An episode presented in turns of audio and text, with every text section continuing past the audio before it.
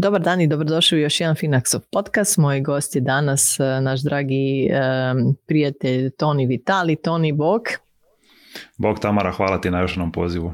Toni, evo danas smo pripremili kraj godine pa smo mislili da su dobri, ovaj, ne, jedno od dobrih tema svakako postavljanje financijskih ciljeva i e, znači planova za njihovo ostvarenje, pa da krenemo od početka e, u stvari što su to financijski ciljevi i za koje bi ti rekao da su recimo možda glavni financijski ciljevi koje si netko treba postaviti. Pa da, evo, drago mi je stvarno da pričamo o ovoj temi, jako puno pričamo o osobnim financijama, investiranju i tako dalje. Puno ljudi se možda i ne zapita zašto, zašto se to uopće radi, jel? E, ciljevi nam možda daju nekako taj e, odgovor na, na to pitanje zašto uopće štedimo, zašto investiramo i tako dalje. Tako da mislim da su ciljevi e, svakako jedna možda i početna točka u osobnim financijama. Ciljeva stvarno postoji cijelo more, ono što se kaže koliko ljudi, toliko ciljeva, jel?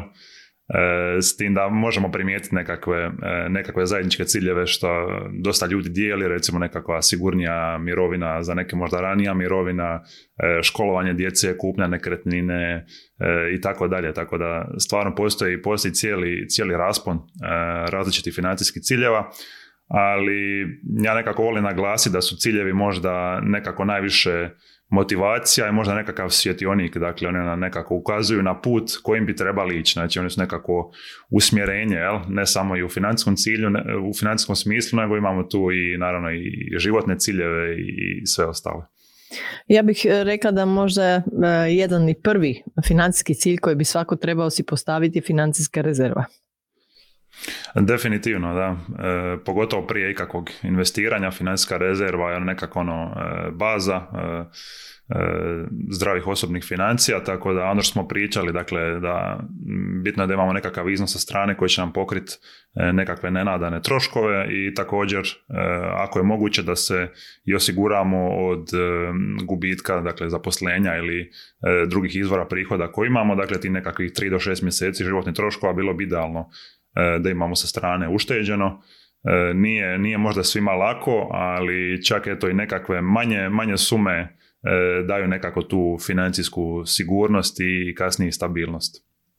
Možemo reći da je financijska rezerva kratkoročniji financijski cilj, dok u stvari e, si uglavnom postavljamo te dugoročnije ciljeve kao važne financijske ciljeve, tipa ovo što si rekao, jel, znači sigurnija mirovina ili ne znam, kupnja nekakve nekretnine ili tako nešto za što zaista trebamo malo duže štedjeti i kako možemo si postaviti plan, znači doći do tog svjetionika, kako ostati na putu.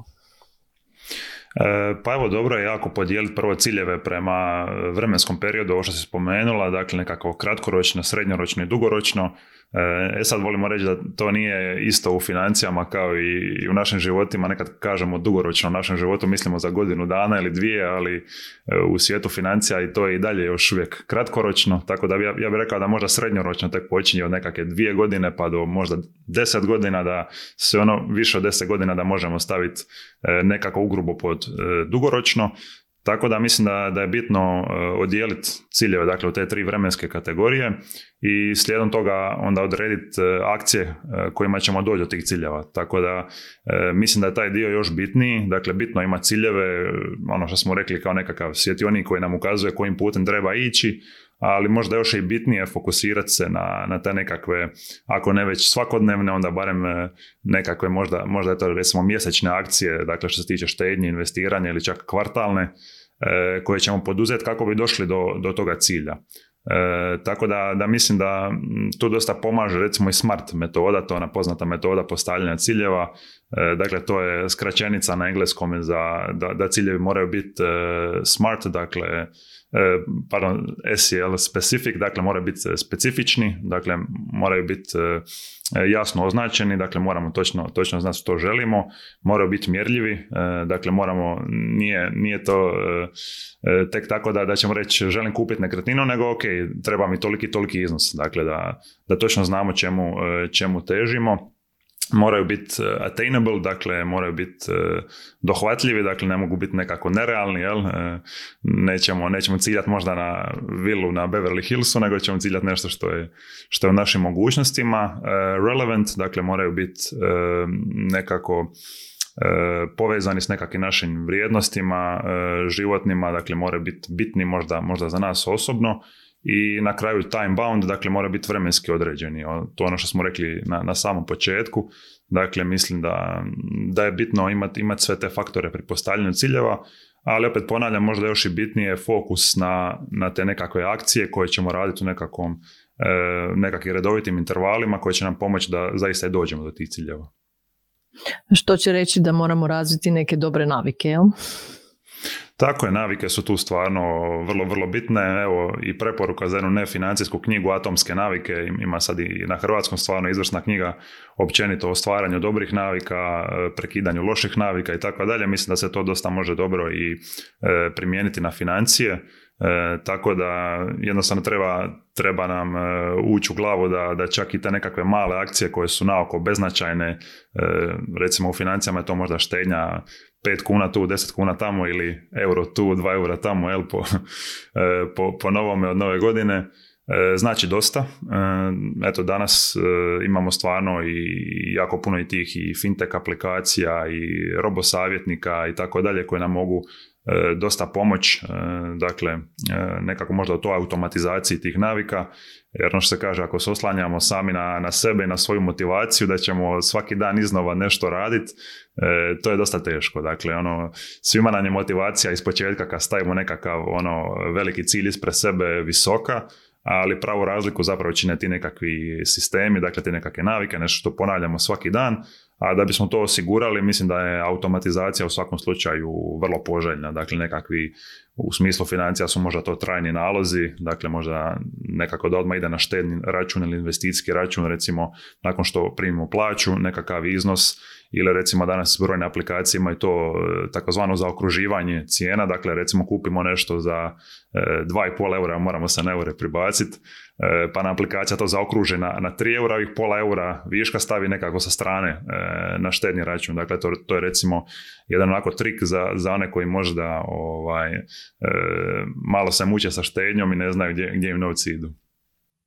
Pa evo možda e, još jedna preporuka za ljude, znači kad govorimo o tim dugoročnim ciljeva, ciljevima kako ostati zaista na tom putu, znači e, postoje ponekad situacije u kojima ljudi e, mogu možda posegnuti e, za tim nekakvim novcima koje dugoročno ovaj, stavljaju sa strane za neki veliki cilj i na taj način si da to tako kažemo uništiti te svoje planove koje imaju za možda sigurniju e, mirovinu koja je svakako vrlo vrlo važan cilj. Pa evo, da li imaš možda nekakav e, savjet za ljude koji dođu ili nađu se u takvoj situaciji da bi posegnuli znači za tom svojom ušteđevinom imovinom, to jest investicijom.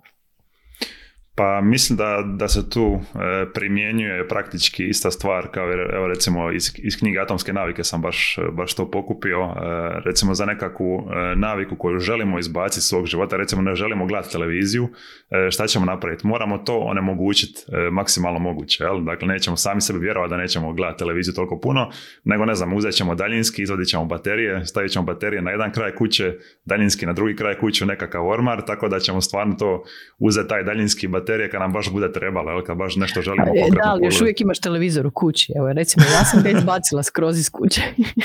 tako da e, uopće nema to. Da, ja dvije godine nisam imao televiziju, tako da nije mi, nije mi ni, ni falila previše, tako da evo, sad, sad Ja sam evo već e, od prije, od kad mi se mali rodio, znači već dobrih pet godina uopće, znači televizije nema kod kuće i hmm. apsolutno nemamo problem s time. Da. E, pa da, mislim, e, to je, to je nekako najjednostavniji način. Ako, ako ćemo to nekako primijeniti na financije, možda, možda to malo, malo teže za te tehničke strane, ali evo recimo i treći mirovinski stup ne možemo podignuti novce prije 55. godine, tako da recimo već je to ugrađeno u taj, u taj financijski proizvod.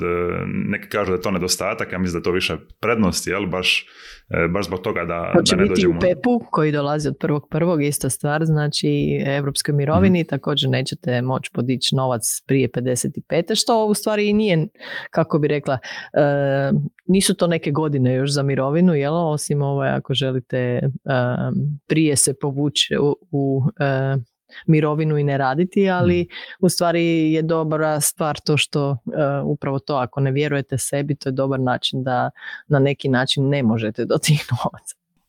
Je, je. Drugi načini su također možda nekakvi odvojeni računi, recimo da imamo račun e, koji nam je štedni ili koji nam je isključivo za, za investiranje i odvojeni račun koji nam je za potrošnju, tako da ono što se kaže ovaj, baš i pod navodnike fizički odvojimo jel, e, te različite iznose novaca, na kraju krajeva i taj nekakav crni fond jel, koji smo spomenuli na samom početku je isto jedan od, od super načina kako e, nećemo zagrabiti e, u naše investicije kad stvari ne idu po planu jel, na, na, na financijskom, financijskom dijelu našeg života.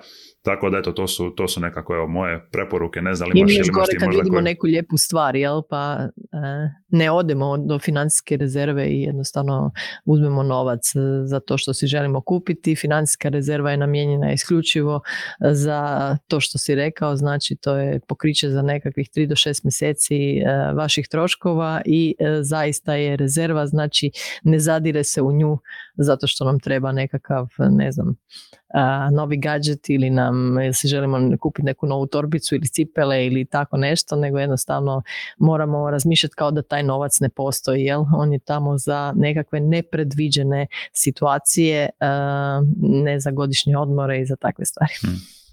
Da, mislim da evo, baš sad dok si pričala sam se sjetio još, još par primjera recimo možemo imati neka pravila koja sami sebi postavimo, koliko god to zvučalo onako abstraktno, ako se stvarno držimo tih pravila, to, e, to stvarno može, može imati e, poprilične benefite, evo recimo pravilo 24 sata kod kupovine, dakle ako smo nešto vidjeli, nešto baš želimo kupiti, ovo što se baš sad spomenuo, nekakav novi gadget, odjeću, šta nas već veseli, jednostavno imamo pravilo da ne možemo to kupiti odmah, nego moramo 24 sata razmisliti o tome, dakle nam to stvarno treba, to stvarno želimo i tek nakon 24 sata napraviti odluku o kupovini. Ili evo recimo i Nick Majuli, e, poznati američki bloger, evo baš je nedavno napisao knjigu Just Keep Buying, e, također ima pravilo kad e, potroši dakle nekakve novce koji su možda nekako ono nepredviđeni ili su za nekakav gušt, za nešto što nam stvarno ne treba, da isti taj iznos investira također. Tako da eto, to je nekako ono dobro pravilo da možda ovaj, imamo manju grižnu savjesti ako smo već nešto potrošili da istovremeno investiramo za budućnost. A svakako je dobro prespavati na odlukama za kupnju nekih skupljih stvari i sigurno će nas pričekati. Znači, ovaj, ako se nađete u situaciji da želite kupiti nešto što je skuplje, svakako si uzmite barem 24 sata da razmislite o tome, pa onda ako i dalje mislite da vam je to neophodno potrebno, kupite. Evo Toni, mislim da smo pokrili sve što smo željeli danas e, na ovu temu reći. E, ne znam, je li imaš još nešto za dodati? E, pa ništa posebno, evo, čisto dali smo nekakve ideje, mislim da na kraju dana svako može izabrati za sebe ono što mu najviše odgovara, tako da, eto, ako možete uzeti jednu, jednu ideju ili, ili dvije i to primijeniti, mislim da, da će vam financije biti ovaj, u svakom slučaju bolje. Ovo je svakako dobra tema, kao što smo rekli, za kraj godine i za postavljanje nekakvih novih ciljeva u novoj godini, pa eto, nadam se da smo vam dali ideju e, kako možete poboljšati svoje financije u sljedećoj godini. Toni, hvala ti još jednom da si nam bio gost i vidimo se uskoro u nekom drugom podcastu. Hvala tebi na pozivu i vidimo se ubrzo. Pozdrav, bok!